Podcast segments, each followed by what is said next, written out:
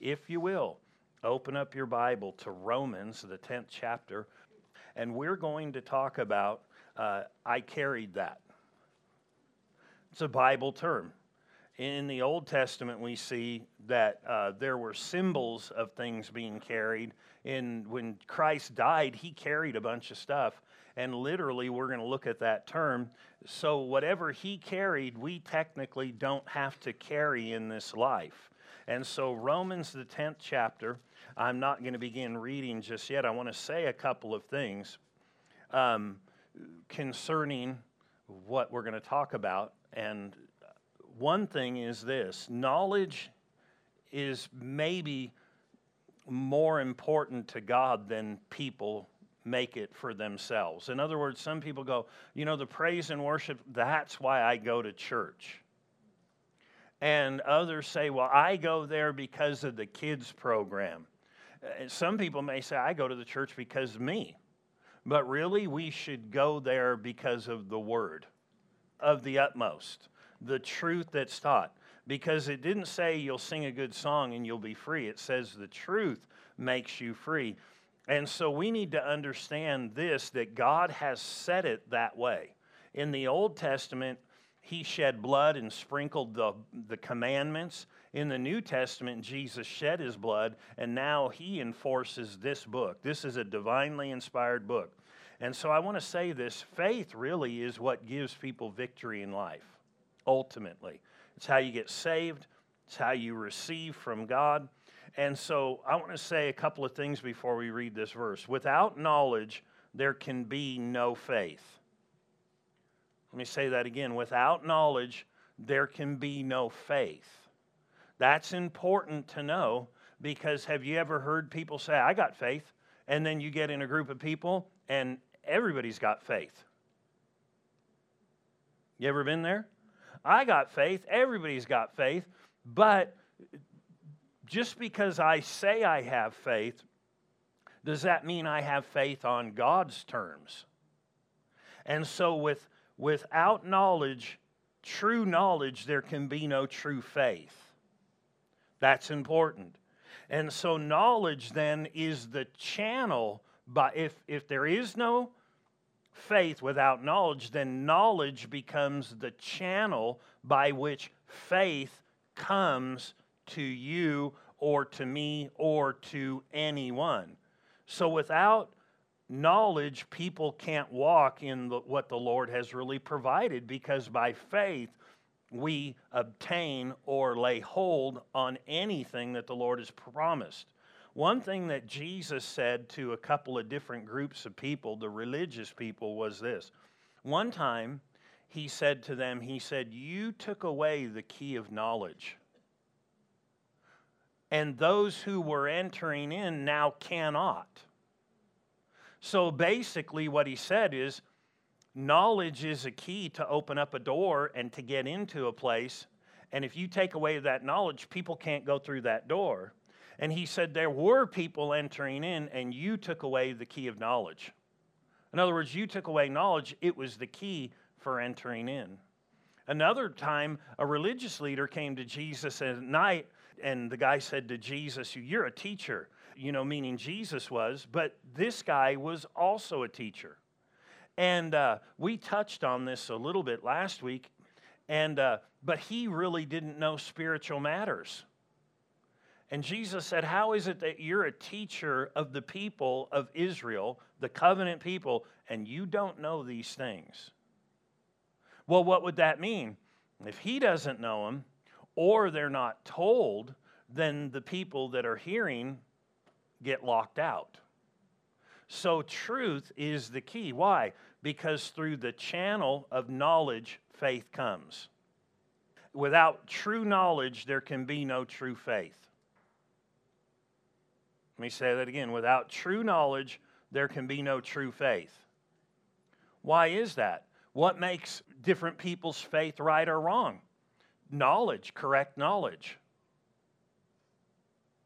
Well, I believe just in the trees. Well, where'd you get that knowledge? So if you believe in the trees, and that, you know, everything, all, you know, whatever, then where did you get that knowledge? Did you get it from his book? So notice this verse in Romans 10 13. Now, this is, or 10 14. This is the way the Lord set it up. Not me, not any man. God Himself set it up this way so that you could connect with Him and get and walk in anything that He has provided. It's not about favorites, it's not about how good you are. It really comes down to heart knowledge. Heart knowledge.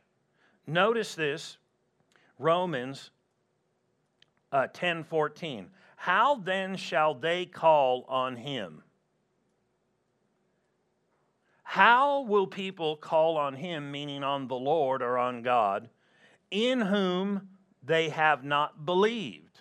So he said, believing is a key to calling, but he said, and when he's talking about calling, he's talking about calling on him to receive the salvation that was already paid for.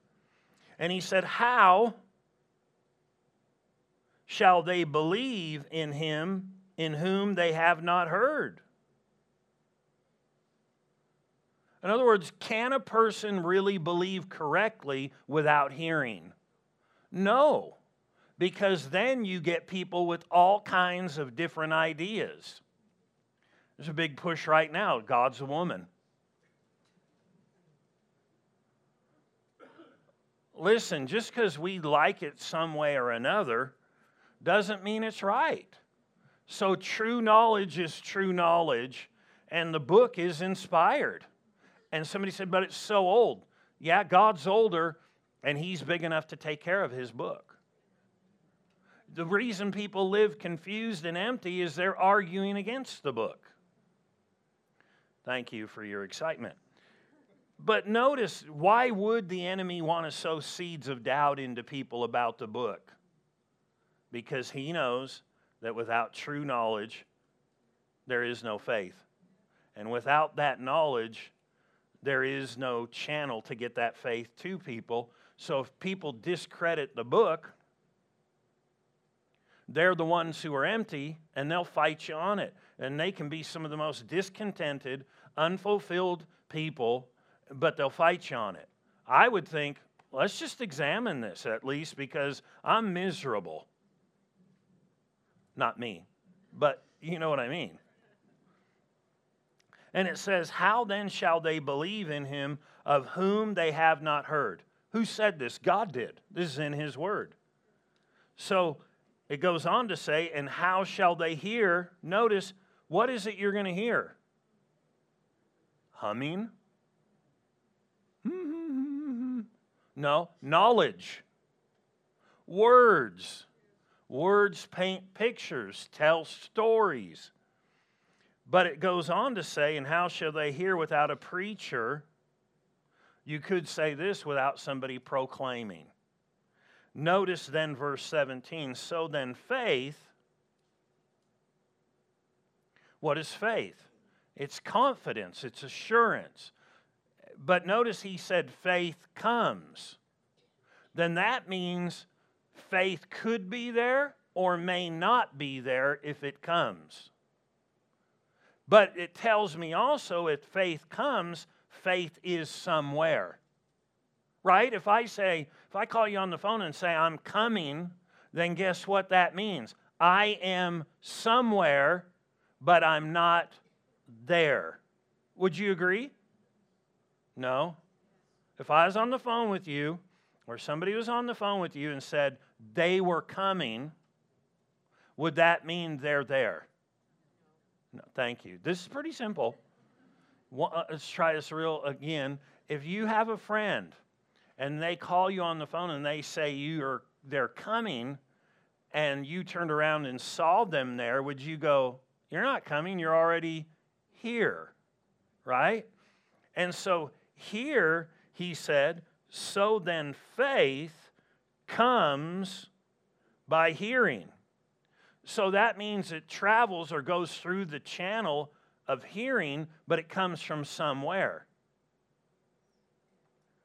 It comes from hearing and hearing when you hear the word of God. Well, then that means faith is already inherently in this book. Right here. Faith is already in the book. But if I want faith in my heart and I want to get this faith to travel from the book into my heart, I need to listen to it and hear it. Isn't that interesting? What did Jesus send out? He sent out his disciples. What did he send them out to do? Oh, just to love the people. We're just going to go love people. Just going to go love on some people right now. You ever heard that term? We're just going to go love on them. That's what we're going to do. Yeah, that's what Jesus said. Now I'm sending you forth to go love on the people. Oh, this is great, isn't it? Just want you to go love on them. That's what we're gonna we're gonna go love on them. We're just gonna go love on the people. Give them a hug, pat them on the head. No, he sent them out to preach. Now, is that love? Yeah. He sent them out to heal. Is that love? Yes. The things he sent him out to do was love from God. But notice he sent him out to preach. What did Jesus say he was anointed to do?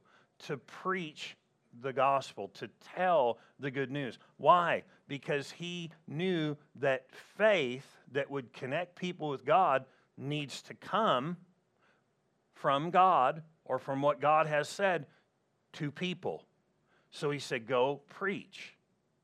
Isn't it interesting that when the disciples were first persecuted, they said, the people said to him, Don't preach anymore in that name. And they said, We got to obey God.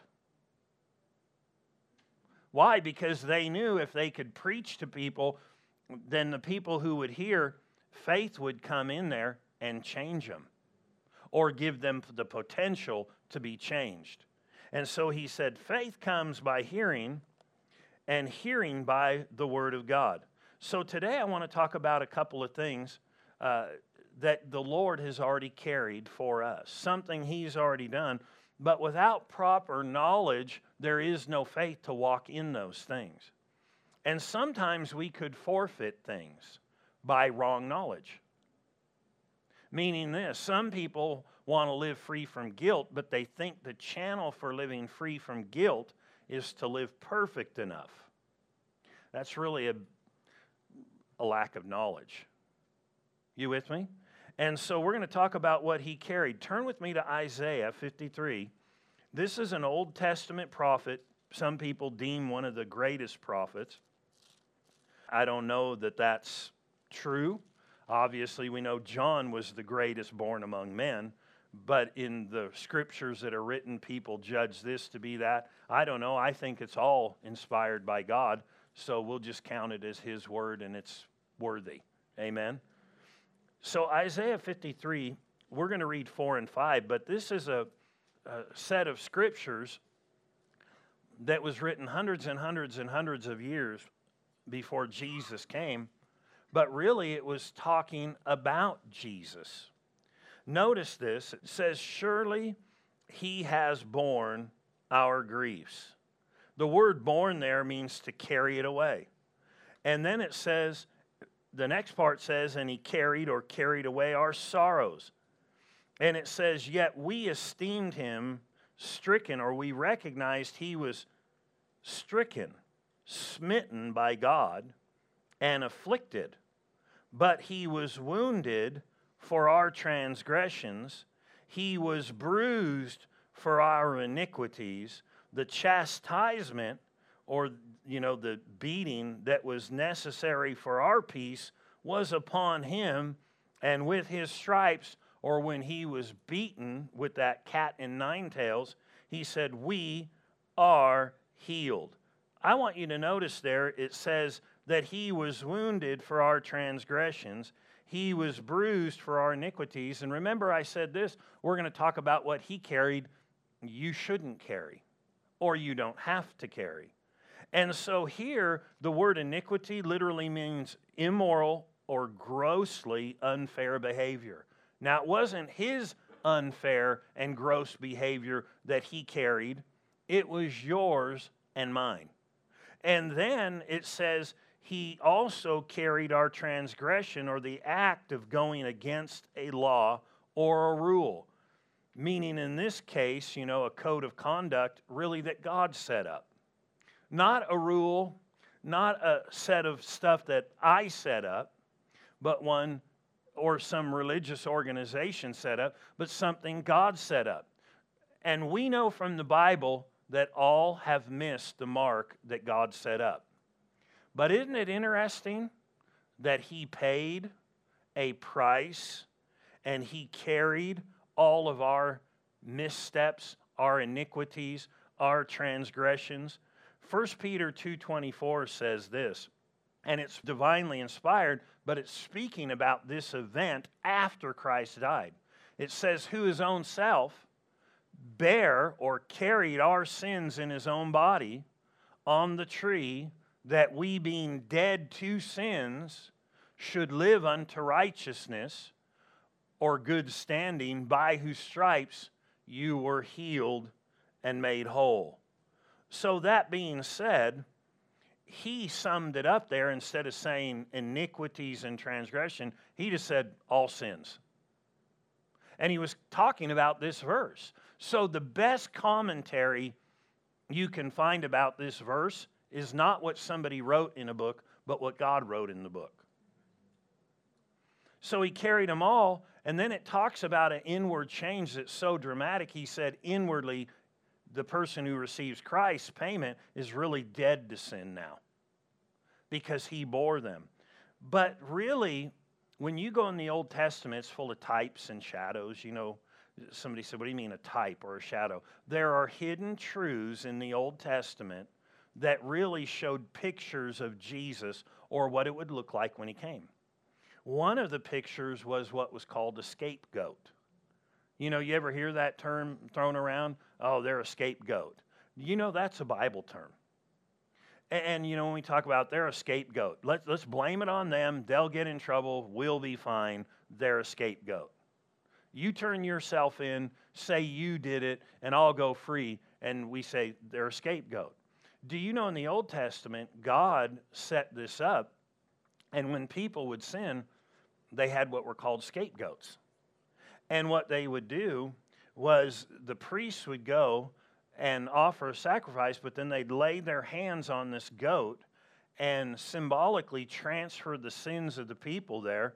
And just that, that goat would take off outside the city, out into the wilderness, and be gone. And what it would do would be to carry away the sin of the people that was put on it. Well, when we read these terms, he carried or he bore, it was symbolic or the, or the actual picture of the symbol. So when we see in the Old Testament the priest laying hands on this, this goat, and then the, the sins would be carried out and taken away from the people, Jesus became the actual substitute where sins were laid on him. It literally means when it talks about care carry or carried, it means carried them away. He carried them away from you, He carried them away from me. And so to bear, which is one of the words there, it literally means to carry away a heavy load. Isn't sin a heavy load? It literally means to carry away a heavy load, in this case, a heavy load of sin, and the guilt that it brings. Because I'll tell you what, you can't say, I'm going to sin and I'll be okay, because there is something inherently connected to it guilt. But the cool thing is, is the Lord didn't just forgive you and go, okay, you're forgiven, you're clean, but He also takes away the guilt. So if guilt tries to stick around in your life, you should resist that, knowing the Lord already took not only your sin, but the guilt. At what for? To set you free from sin. And so, this is why we see in the New Testament that people are justified, which means made like they never sinned by faith in Jesus. Why? Because He already bore your sins. You can never be good enough to stand holy before God on your own. You need a Savior. But the thing is, it's not just the initial getting saved, it's the whole life. From the time you give your life to the Lord to the time you die, He paid for all those sins. He carried them all away. And not only that, but also the guilt that is associated and the condemnation that is associated with it. And so, what do people need to do? They need to truly believe the Word of God more than their feelings, more than the lies of guilt that try to pester Christians because of some past thing they did, thinking God's holding this against me. No, He does not hold your sins against you.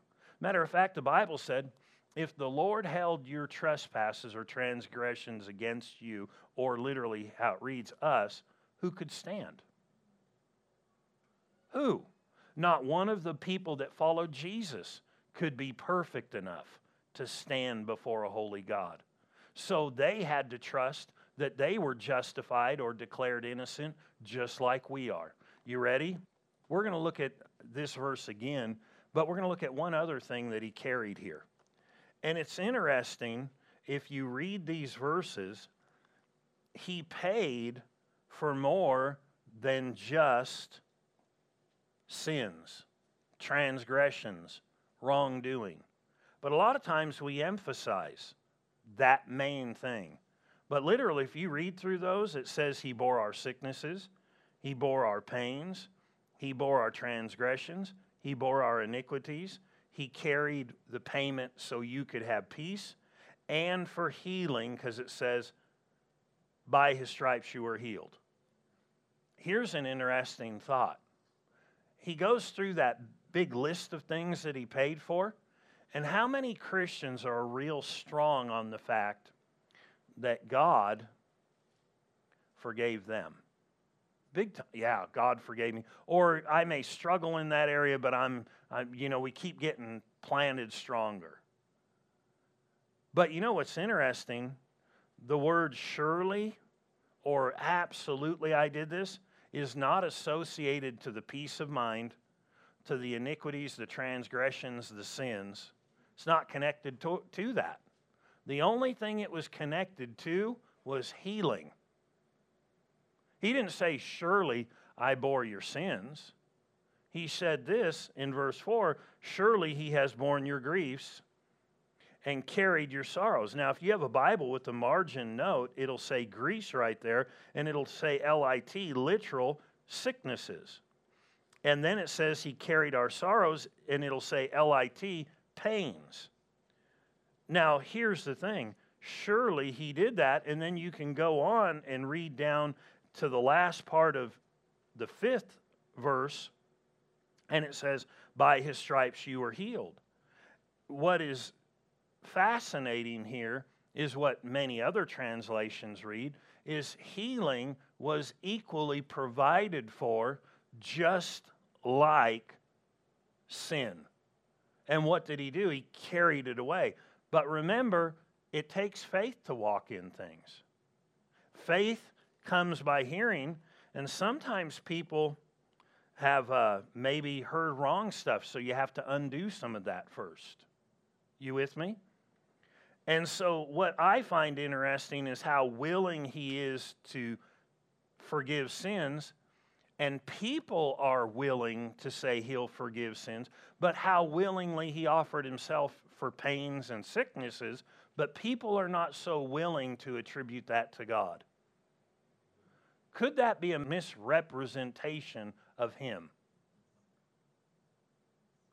Because remember, faith is confidence. And if I don't have confidence in something, then that means I don't have faith in it. So if somebody argues with this subject, you know they haven't heard the truth or they've heard something that's tried to rob them of the truth. And Jesus warned us in the last days this is where you have to be careful. People misrepresenting what is the truth. If he willingly sacrificed himself for sin. These were both willing, and he did it for sickness and pains, and also for your divine or having his peace in your life.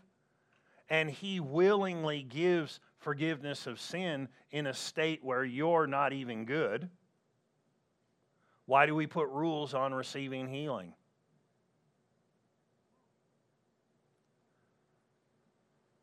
I'm just saying. Was there ever a time somebody came to Jesus and said, "Your problem is is is I won't heal you because you're just not good enough?" No, it was always on the back end after they got healed that he would say, "You should live your life different." Isn't it interesting? The Bible said it's the goodness of God that leads people to repent. And what does the Bible call healing? It, it's called a mercy of God, it's called His goodness. You can go through and look at different things. So sometimes people will talk themselves out of healing because they'll say, I'm just not good enough. You know what I did yesterday? Didn't He bear that away? And the guilt of it? And how subtle it can be that if He equally paid for them and willingly paid for all these things, um, that why would we connect rules to one that he hasn't connected? You would think if there would be any rules you'd want to get connected to, it's you getting forgiven. Well, you better ask him, you better tell him first, you know, I'll do better, I'll never do this again, Lord. Now forgive me. You know, some people do that. You can't talk God into forgiving you. You can't. You can't make a deal. God, I'll tell you what, you forgive me uh, because I did this again and again. You can't do that. Why? Because how can you talk somebody into something that they're already paid for it? What if I said, you know, I already told people, hey, we have some of these cards in the lobby. They're already paid for, they're sitting there. And what if I was standing there and you said, Do you mind if I take these? Uh, could I take some? Why would you try to talk me into something we already said is paid for and is yours? So you don't have to talk God into forgiving you. He's already paid for it. It already is extended to you if you're lost, or it is already your possession if you're saved. And how many people try to talk God into doing something that you can't talk him into doing because he's already done it or paid for it. Wouldn't that be odd? If somebody bought you a car and then you tried to talk them into giving it to you, but they already said it's yours and already gave you the keys? But how many people approach God and say, God, you know I'm sorry? He knows. I'll never do this again, so just forgive me one more time. You act as though he didn't pay for the next time you do something. You don't have to talk him into it. Thank you for your excitement on that. How often do people try to talk God into saving them? No, we know it's a free gift, so we don't have to talk God into it. They're paid for at the same time. We don't have to talk Him into it. You with me? We don't have to. Now, I'm going to read this verse but I'm going to read this verse from the Young's literal, uh, and he was a Greek scholar, and you may have heard of the Young's Concordance. But I'm going to read Isaiah 53, uh, 3 through 5, because it will tell us that healing, it'll change those words and it'll translate them. It's a little bit different, but this is the literal way it would read. It says, He is despised and left of men a man of pains and acquainted with sickness. One scholar said that these were not his own, and it will read that way. And one hiding the face from us. He is despised, and we esteemed him not. Surely our sicknesses he has borne, and our pains. He has carried them, and we, we have esteemed him plagued smitten of God, and afflicted. In other words, God did this to him for you. He became the sacrificial lamb. And it goes on to say, and he is pierced for our transgressions, and bruised for our iniquities. The chastisement or disciplining or beating of our peace is on him, and by his bruise there is healing to us. Now, you, you read that translation, but some people, you know, because doubt can be persistent in people's minds, will say, yeah, but why didn't it translate like that? Eh, why do I have to read a different translation to find that, to say those words you said? Wouldn't that be a good question? I mean, some people always say, oh, that's a good question. Because why would you just take my word? What if somebody, if you read that verse to them and said, well, it literally means this, then why didn't they put it there? What if we have commentary from the Bible that tells us that it's written that way? And what if it was from Jesus' ministry himself in Matthew 8? Turn there real quick. And he is about to talk about people after they got healed and after some were delivered from oppression from the devil. And he is about to tell us how and why healing was afforded to these people. Matthew 8:16 when evening had come Matthew 8:16 they brought to him many who were demon possessed and he cast out the spirits with a word and healed all who were sick Notice this that it might be fulfilled, which was spoken by Isaiah the prophet. Now, these are the verses we've been reading and talking about how he carried sickness and how he carried pain. Why did Jesus, in his earthly ministry, or what gave him the right to heal the sick? This sacrifice that he was about to commit. God did it by a credit. You say, well, how could that be? He hadn't died yet.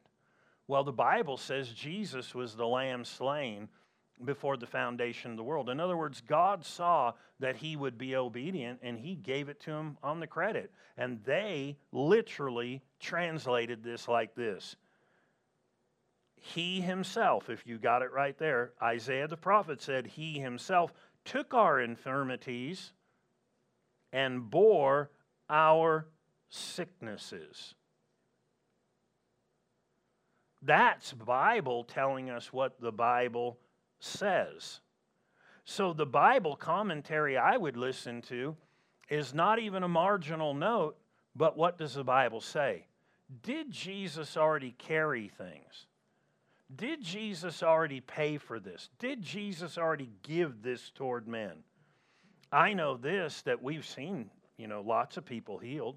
And there are some people saying, I need healing. Well, technically, healing is provided. I would say this if your faith has not come up to the level to receive, don't throw things out. You know, some people just throw stuff out. You know, some people will struggle with sin instead of standing against it and learning truth and getting free. They'll just go, It doesn't work for me. It worked for others, but not for me. No, it works for all of us. But I will say this don't give up on the truth of God's word. Meditate in it until the light dawns in your heart. When the light dawns in your heart, faith is automatic. You with me? I know this firsthand from my roommate when I was in Bible school. I had moved back to California and he was married and his wife started was going to this, the church there where we were going and they were teaching on healing teaching on this kind of stuff and he had been healed literally miraculously of warts like boom gone but here's his wife taking loads of medicine a year passes a year and a half passes she's not giving much effort to hearing about this other than what's presented in church She's not planting seeds, you know, studying it on her own. And she's sitting there one day in a scripture that the pastor had read multiple times. It was actually from either First Peter or Galatians, and he just quoted it, and it registered in, in her, and she said, That's it, I'm healed. I got it. She saw it. The light came, and you know what? After that time, she went back to the doctor. They said, You don't need any of this medicine. Something has happened to your body. And she said, Yeah, I already know. She just didn't give up and she just listened. She didn't close the door and say, Well, that doesn't work for me. It won't work for me. So if you don't see results instantaneously, don't give up on the truth. You with me? If, if I was a farmer and didn't see a harvest right away or growth right away, I wouldn't give up on seeds. I would just know they need to be planted and they need to be watered. And Jesus said that's exactly how truth works in the heart of men, like a seed.